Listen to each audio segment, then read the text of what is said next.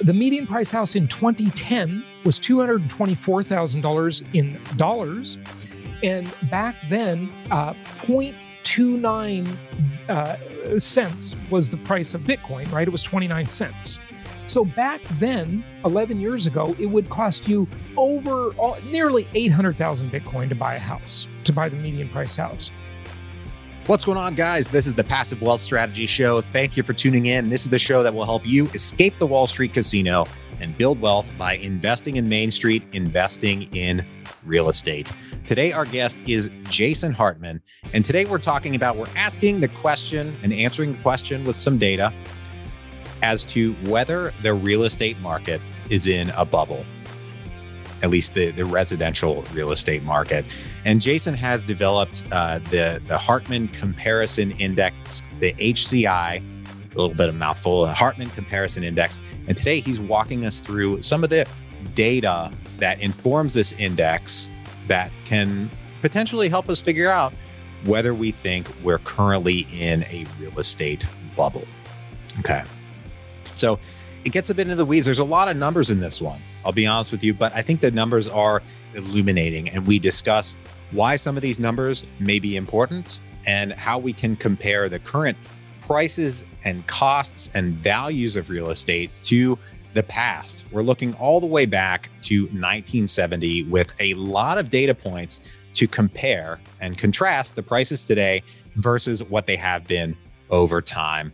And this is a, a pretty big uh, topic, big presentation, and we we really get to a few of the key high points that inform this comparison index. Really interesting way to look at the cost of real estate, the price of real estate today in light of other items that money goes to, other things that we buy, other things that we invest in, and how they can be priced against real estate right now. So, very interesting comparison. I love data. I know a lot of you out there love data too. And we need to use actual, try at least try, endeavor to use actual metrics to decide whether we think real estate is currently in a bubble like it, it has been in the past. It's happened before, right? That doesn't, it can certainly happen again. But are we in a bubble today?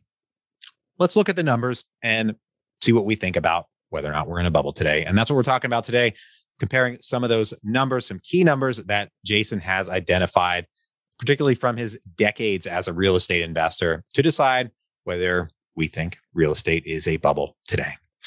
If you're an Apple Podcast user and you enjoy the show, please take a quick second, leave us a rating and review on Apple Podcast.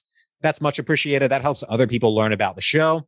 That helps us rank higher in the Apple Podcast ecosystem. And I'm always real with you guys. It helps me feel good because I get to see that you're learning from the content you are escaping the Wall Street casino along with us and building wealth on Main Street. No matter what podcast app you use, if you haven't yet, take a second, look up the Passive Wealth Strategy Show, hit that subscribe button. That way you'll get every new episode straight to your mobile device every Monday, Tuesday, and Thursday.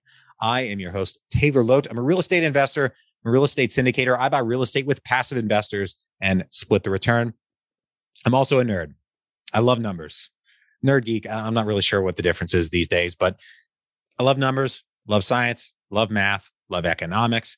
And this is a very interesting way of looking at where the market is today, not just the market in real estate, comparing the markets of other things, other investment assets, other commodities to the prices of real estate today. So we can step back from the dollar figures and compare these things to compare real estate to other items that are out there in the market. So really interesting.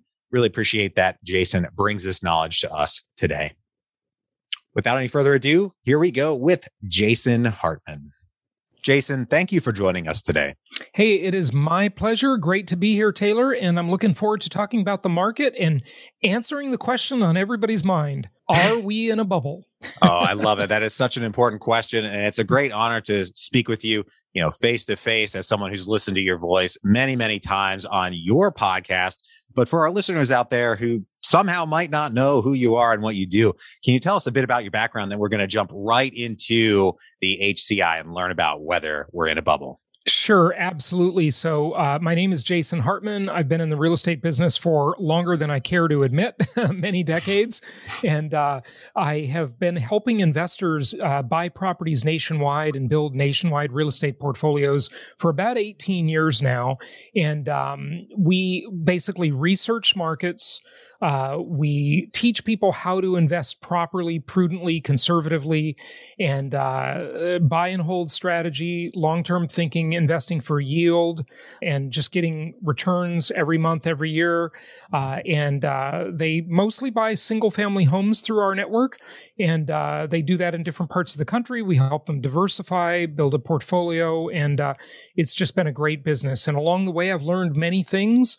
I've had, you know, we we hold live events. I have a big podcast audience, a big YouTube audience. And uh, when my listeners ask me questions and put me on the spot, that's when the learning mostly occurs. And so, uh, what we'll talk about today is a product of that. Nice. I love it. And and thank you for getting us up to speed and everything that you're doing out there, helping folks build passive wealth and passive income through real estate investing.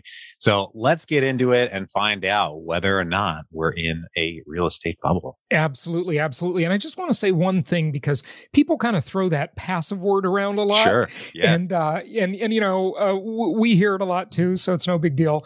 But um I, I don't really think there's any such thing as a passive investment. Even literally a bank account is not passive. Uh, you need to be aware of taxation, inflation. Uh, certainly, investing in stocks, bonds, mutual funds are not passive. I think that is a, a, myth. You better know what you're doing. You better keep track of what's going on in the marketplace. Uh, so I don't really think there's anything passive, but there are degrees of it, right? Of, uh, you know, it's a spectrum, right? Of, of more or less passive for sure. No question about it. If you're flipping houses, that is most definitely not passive. and, uh, and if you're investing in a fund, that is more passive. But again, everything requires attention. Okay. Yeah. Yeah. Yeah. Absolutely. It's a great point. I've heard others say they prefer the term residual, quote unquote, which I think is a little more accurate, but also not quite as sexy as far as the name of a show goes or the goal in our investment. Fair so enough. point, point well taken though. I, I agree. I agree. Just wanted to point out that little distinction. So, um, you know, one of the challenges I think people have and is we as humans, we need to understand uh, what we are measuring things against. So, uh, for example, um, every decision we make as people, whether it be about our money, about our investments, about uh, who we're going to date or marry, uh, is a decision based on comparison. And uh, you, since you listen to my show, Taylor, you know that uh, a common question I'm always asking my listeners, and they've actually dubbed it the Jason Hartman question, although I obviously did not invent the question, but I, I sure do say it a lot. The question is compared to what? right? That is the question compared to what? So when we're evaluating uh, real estate values, most people, in fact, almost all people, are only comparing to one thing dollars. And that is a huge mistake. And I think people that do that are asking for trouble because dollars are just a symbol, right? They're, they're somewhat meaningless actually in, in a lot of ways. We've all heard the term fiat currency by now, uh, means by authority or by decree. It's, it has no actual value unless uh, the, the people in power say it does, right?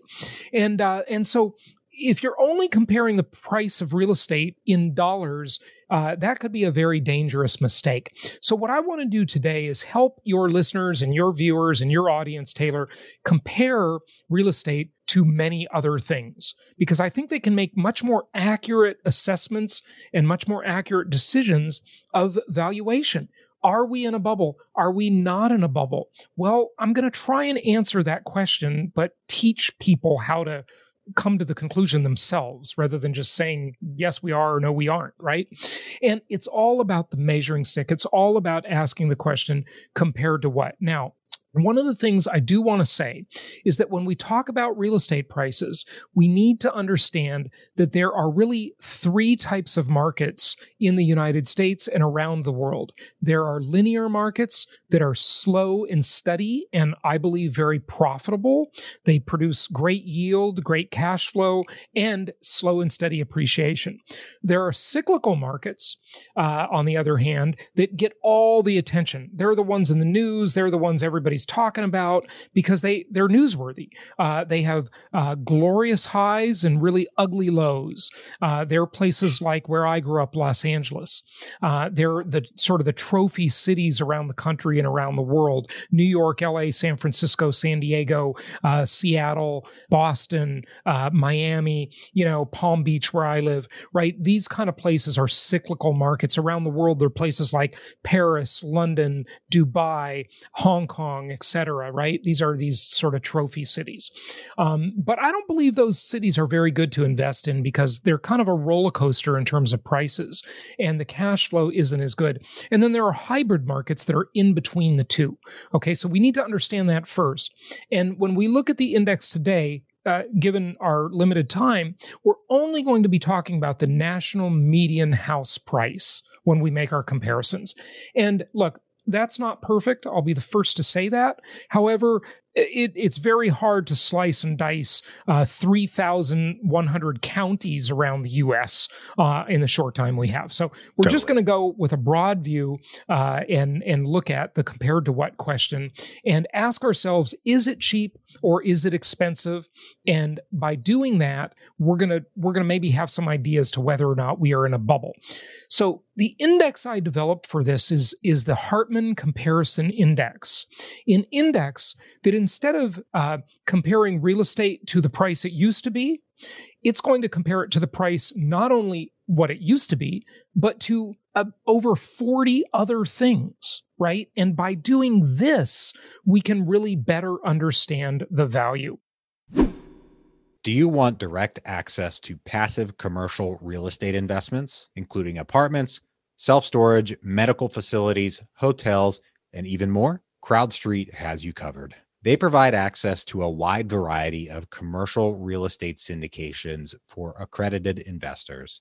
Over 520 deals have been closed through the platform, and investors have placed over $2.1 billion, that's billion with a B, in those deals. Go to passivewealthstrategy.com slash crowdstreet to get started, or click the link in the show notes. See the CrowdStreet platform for full terms and conditions of what they offer. Once again, that's passivewealthstrategy.com slash crowdstreet to get started. Uh, what do you think of that? I love it. I love that you're, like you said, kind of stepping away from looking at it in terms of absolute dollars and the prices of housing and comparing it more to uh, like a basket of goods. I mean, I, I hate to get a little conspiratorial on you, but the government kind of tries to trick us with the CPI and adjust it and kind of eh, be a little dishonest about the rate of inflation. But you're trying to step back, zoom out, and actually be honest and, and really maybe build your own basket of goods against which to compare the price of real estate. Yeah, absolutely. Absolutely. And you are too kind when you say the government is maybe being a little dishonest. I don't want to offend anybody out there. But. They are being incredibly dishonest. Let me offend them for you. Uh, the, the CPI the consumer price index, the most widely used measure of inflation, is an epic scam. Okay. It is manipulated. It is highly manipulated. Three major ways they manipulate it through weighting, substitution, and hedonic indexing. Weighting means in this basket of goods, they give different items different weights. Substitution basically says if the price of beef goes up, everybody will just switch to chicken. They assume that, but hey, maybe you think chicken's a dirty bird and you don't like chicken. The substitution is an assumption they make, which is not necessarily true. And then hedonic indexing is based on the root word hedonism. How much pleasure do you get out of an item? So as technology advances, items become less expensive many times, especially if they're uh, tech oriented, like iPhones, uh, but uh, because they're much more powerful, so they'll assume you pay less than you're really paying because the product got twice as good. They assume you only pay half as much, and that is, uh, uh you know, it has like a, a logical kind of idea to it, but really it's a scam because Taylor, what it says to us is that we as people aren't entitled to progress. The consumer price index is entitled to progress, not the people. Imagine if we hedonically index the price of everything in the world or everything we buy to the invention of the wheel or the light bulb, right? It, everything would be free right that's just nonsense you know we as people are entitled to progress right so yeah it's it's a scam um, okay so let's compare the price of housing to gold. Now, I'm not a gold bug. I think gold is not a great investment because it doesn't produce income, it doesn't have tax benefits, uh, and it's highly manipulated also. But it's a pretty decent measuring stick, and it's been considered money for 5,000 years. Okay, so if we look at gold, it gives us a, a clue. It's one thing to measure against. There's over 40 in the index, but let's talk about gold for a moment. Way back in 1970, a year before we went off the gold standard uh, in 1971, uh, if you wanted to buy the median price house, which priced in dollars was $22,600, it, and gold was $35 an ounce, it would take you 646 ounces of gold in your suitcase to buy the median price house, right?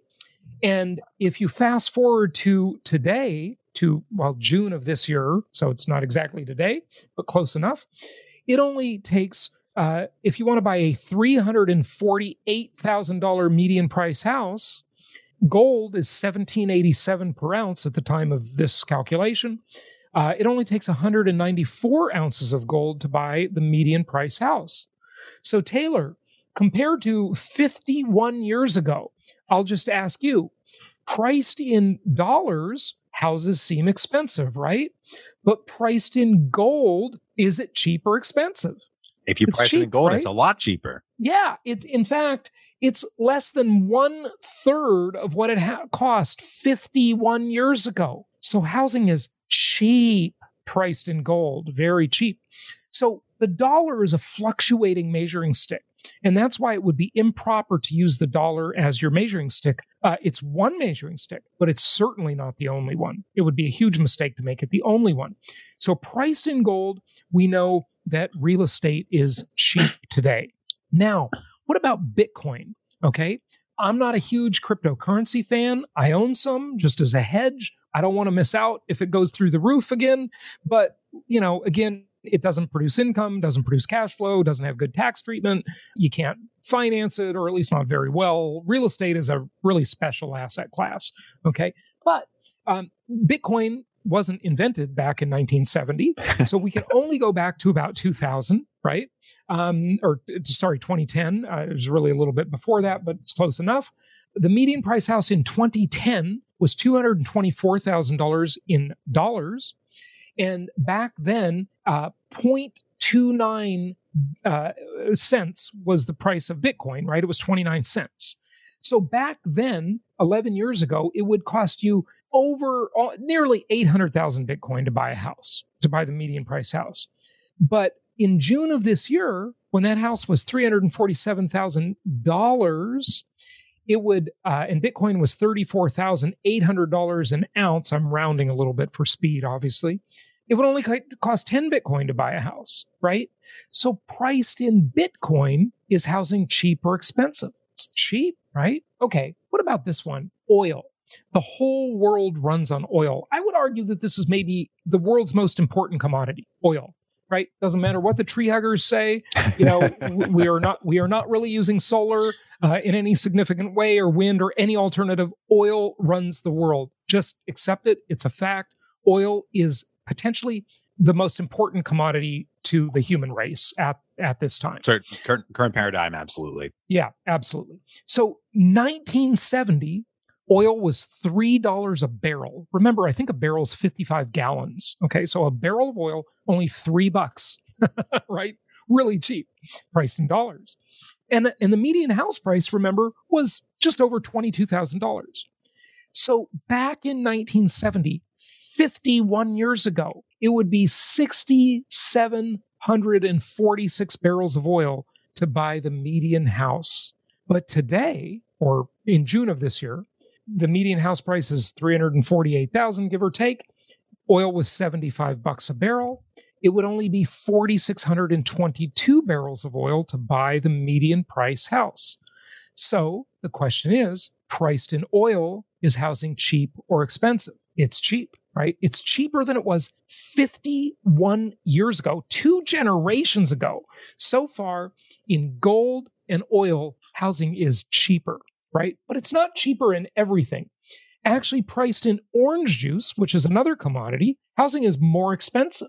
So in 1970, uh, if you wanted to buy the median price house, it would take you 51,000 pounds of orange juice. Today, it takes you 280,000 pounds of orange juice. So, priced in orange juice, housing has become dramatically more expensive, right? But orange juice isn't that important. Now, what I might recommend people do, since orange juice is so expensive, is you can economize on your orange juice by adding champagne or vodka to it. Just a tip. Okay. I support that. yeah. Um, rice. Rice is a commodity, Taylor, that is the basic food supply of two thirds of the world's population. It's a hugely important food. So in 1970, if you wanted to buy a median priced house in rice, you wanted to trade rice for it, it would take you 43,000 hundredweights of rice. That's the way they measure it.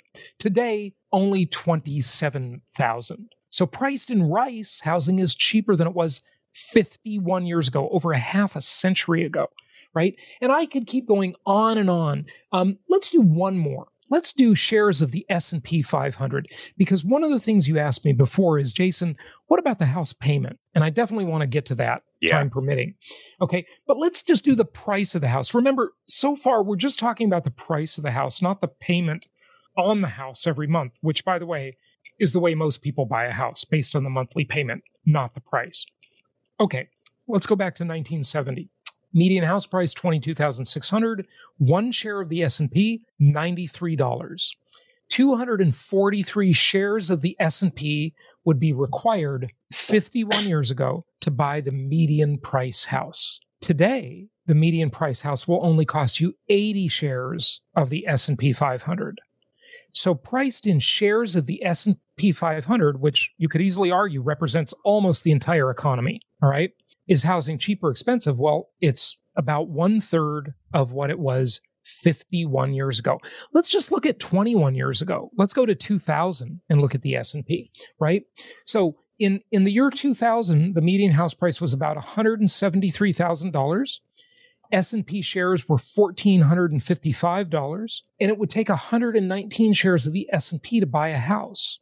Today, it only takes 80 shares. So over time, you can see it, it does fluctuate, but it's cheaper today than it has been at any time in the past 51 years when priced in the S&P 500 index, okay?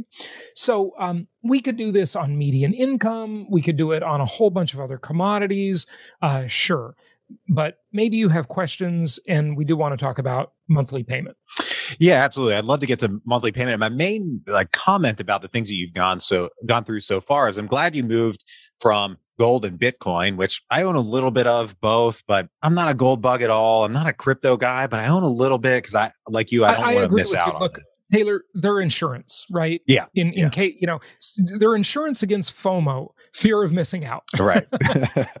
but yeah. ultimately, you know, folks out there listening are going to say, "Well, gold, but I don't, you know, I don't have any use for gold. Bitcoin just kind of sits there, doesn't do anything." the price of oil and other commodities, orange juice, rice, maybe mean a little bit more to us. And we're starting to talk in terms of actual utility rather than yeah. some financial instruments. You're absolutely right. And you know, I'm so glad you mentioned the word utility, right? Because when we want to understand the value of anything, I believe, and this is just my own thinking on this uh, as a hack economist, I believe there are two primary drivers of value for anything on earth scarcity and utility. So so ask yourself, whatever you're investing in, does it have a, a sort of a built-in scarcity to it? And real estate sure does because it's expensive to build. Uh, you know, cities uh, and environmentalists don't want anybody to build it, right? Well, they they do, but there's this tug of war. You got to do it the right uh, way. I mean, Everybody has to have their pound of flesh. Yeah, yeah, of course. Oh, right, yeah, yeah, you got to bribe people. you know, everything, right? Lobbyists. Uh, you know, environmental impact studies, and you know, there might be some little bug on the land that you got to worry about, and you know, all this kind of stuff, right?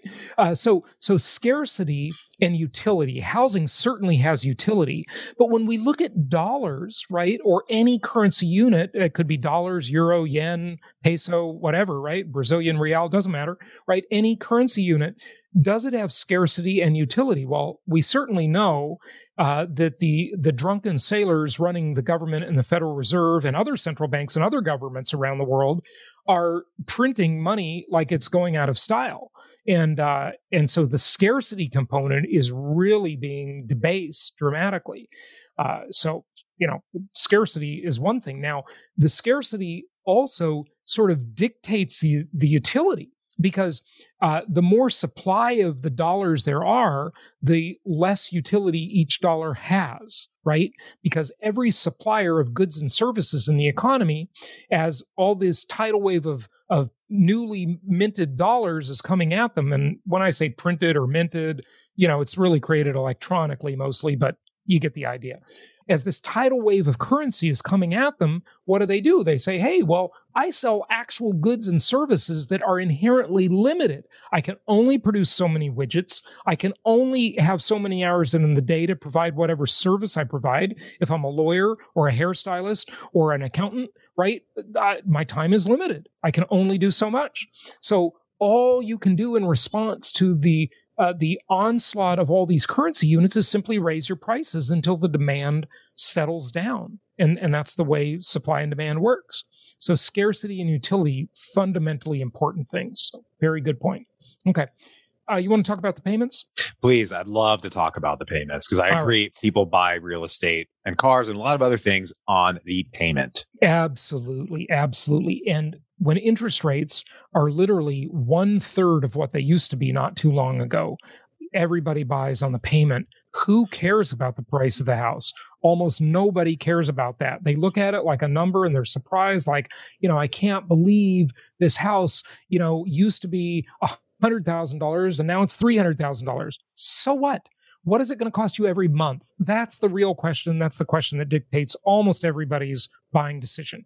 So let's look at that and compare it not only to dollars, but other things in the Hartman Comparison Index. Okay, so if we take the mortgage payment on the median price home and we look at dollars, now these are uh, not inflation adjusted dollars, they're just nominal dollars, meaning the name of them, right? The name hasn't changed, the dollar is still called a dollar.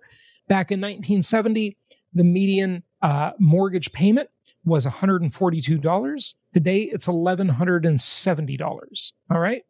But when you adjust it for inflation, and by the way, we talked about it before, Taylor, how manipulated the consumer price index is. So the numbers I'm about to share are only based on the official consumer price index. The reality is these numbers would be dramatically lower if adjusted for the real rate of inflation. Okay. So just understand that. So in 1970, because there was no inflation yet, we're talking about the same time, it was $142, the median payment.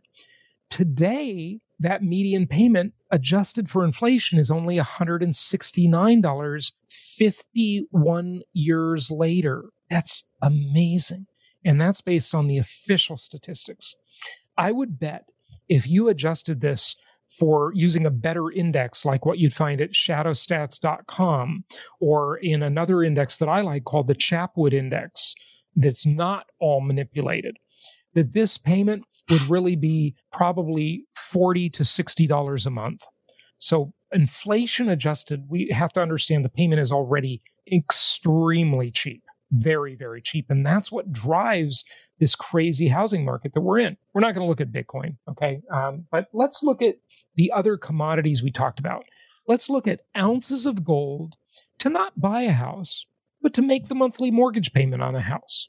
So in 1970, if you wanted to pay your mortgage payment and you had your store of wealth saved in gold, and you simply converted your gold to dollars and then took those dollars and sent a check to your mortgage company, it would take you 4.1 ounces of gold 51 years ago to pay your mortgage payment.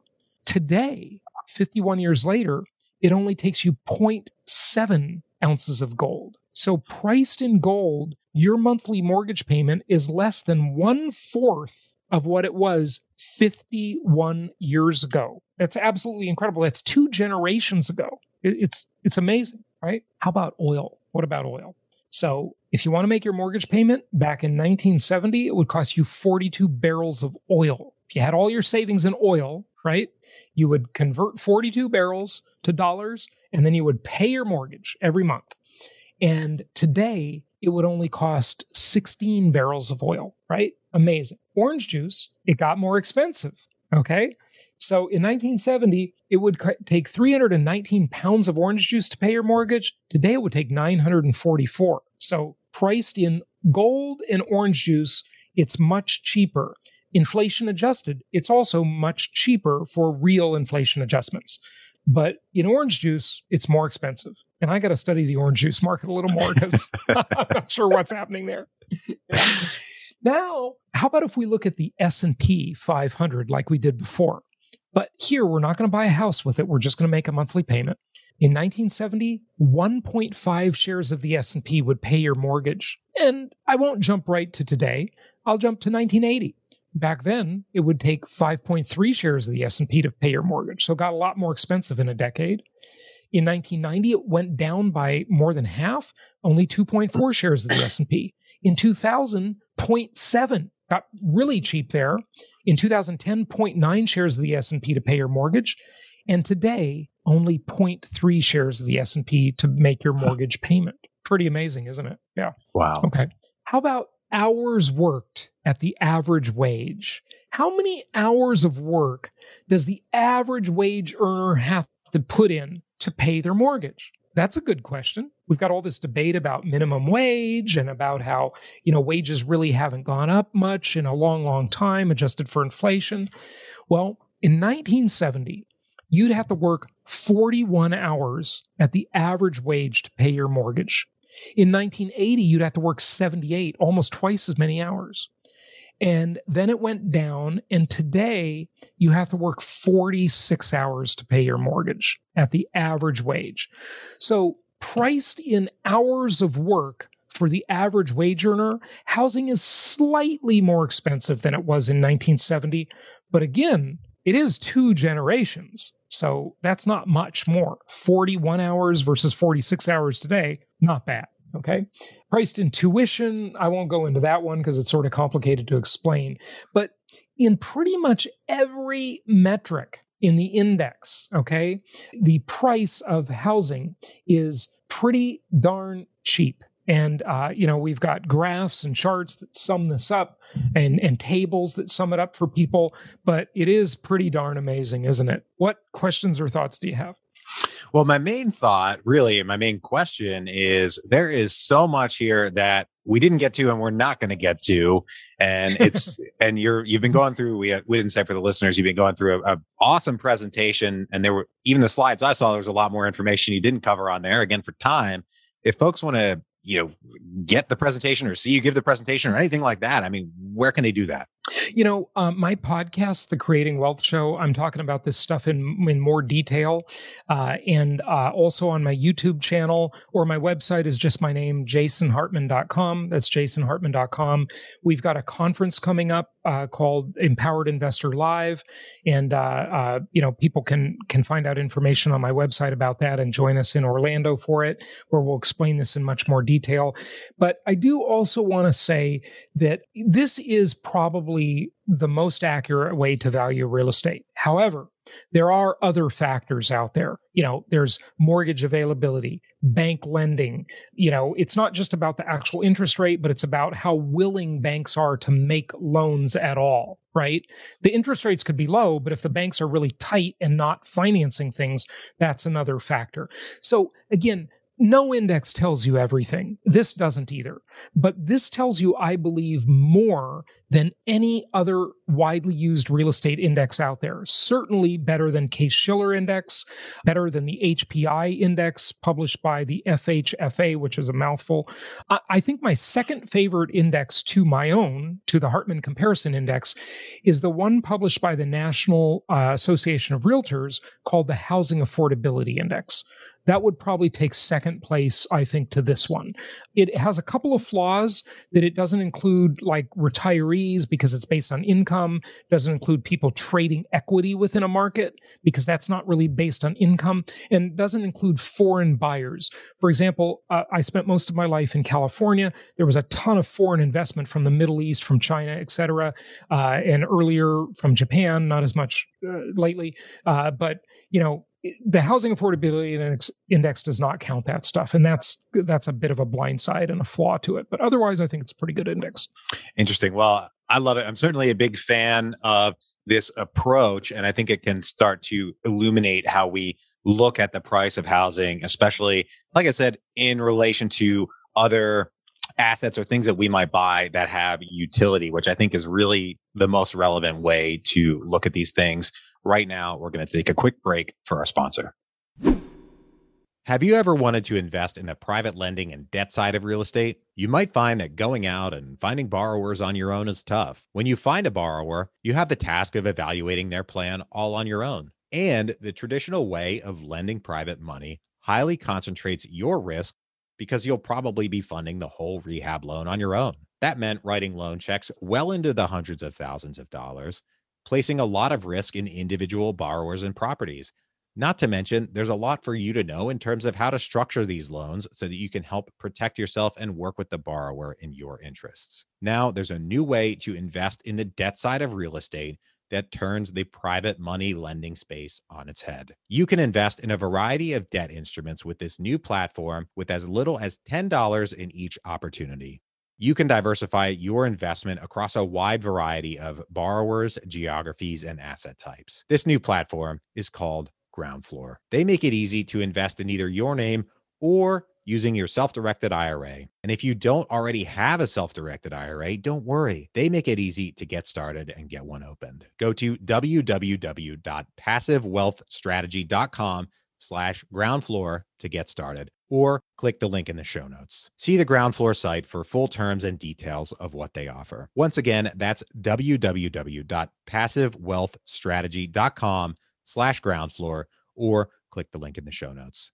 Back to the show.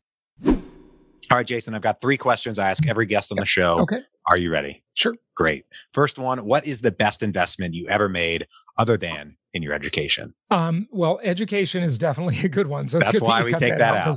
out. everybody would say that. And boy, I wouldn't say it'd be a college education. It's a real world education. That's the one that's the most important. But other than that, um, you know, I would have to say my first uh, real estate deal uh, where I bought it uh, with uh, money I borrowed from my grandmother and paid her back a year later because I had almost no money in the deal the return was nearly infinite. Okay, so I'd have nice. to say that was my my best deal, probably. Nice. Right at the beginning of my when I was uh, t- you know 22 years old was my my first house that I lived in, but I bought a rental property at age 20 before that. Awesome. Well, you got to love the one of the many advantages of real estate is the ability to use debt and the ability to add value, which we can't do with our stinking Wall Street investment. Yeah. So that's one of my favorite things about real right, estate. Right, right. You're, good point. You're, you know, your stockbroker, if you say, "Hey, I want to fix this stock up a little bit, do better marketing, uh, maybe maybe paint it, uh, maybe put some new flooring in the stock. Can you sell it for more?" No, you can't. It's a perfect market, and that's the problem. That's there's no opportunity in a perfect market. Absolutely. We had the best investment. Now we go to the other side of that coin, the worst investment. What is the worst investment you ever made? oh gosh. Uh, I'm going to get some flack for this one. So, uh, the worst investment, I could pick two of them. Uh, number one was a 48 foot yacht, uh, the two happiest days of a boat owner's life when they buy it and when they sell it. Yep. Um, but even worse than that was a, uh, a private plane. I put a deposit down on a jet. Uh, it was before the Great Recession, and during the Great Recession, uh, the company went bankrupt, and I lost a bunch of money. But uh, hey, I got a tax write off. what can I tell you?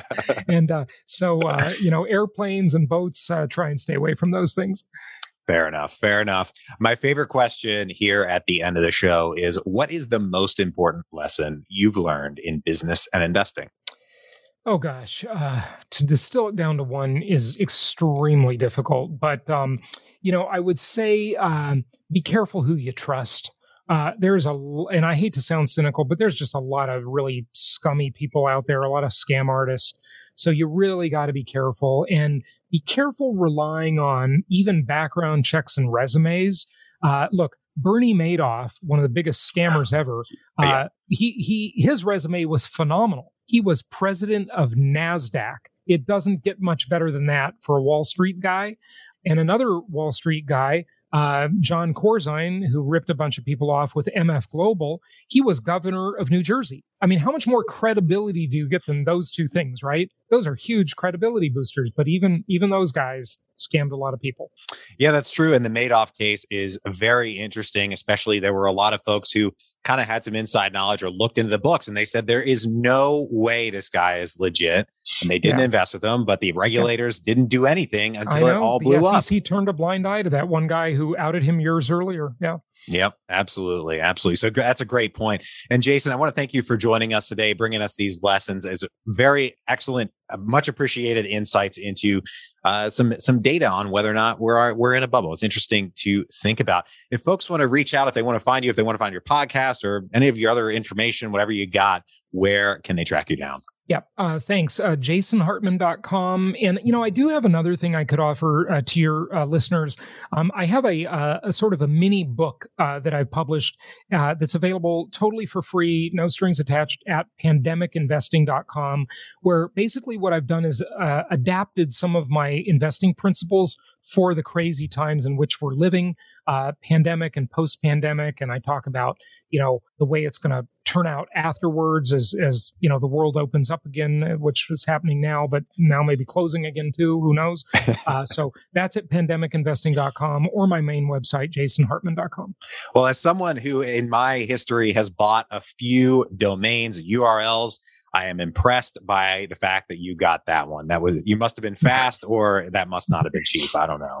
I, I, I got it for for the standard price. I wow. didn't even pay extra. Yeah. Oh man, you must have been right on top of that. Well, thank you once again for joining us today. To everybody out there, thank you for tuning in. If you're enjoying the show, please leave us a rating or review on Apple Podcasts. That's very much appreciated. That helps other people learn about the show and I'm always honest with you guys. It helps me feel good because I get to see that you're engaging with the content and you're escaping the Wall Street casino along with us. If you know anyone who could use a little bit more passive wealth in their lives, please share the show with them and bring them into the tribe. I want to thank you for tuning in once again. I hope you have a great rest of your day and we'll talk to you on the next one. Bye bye.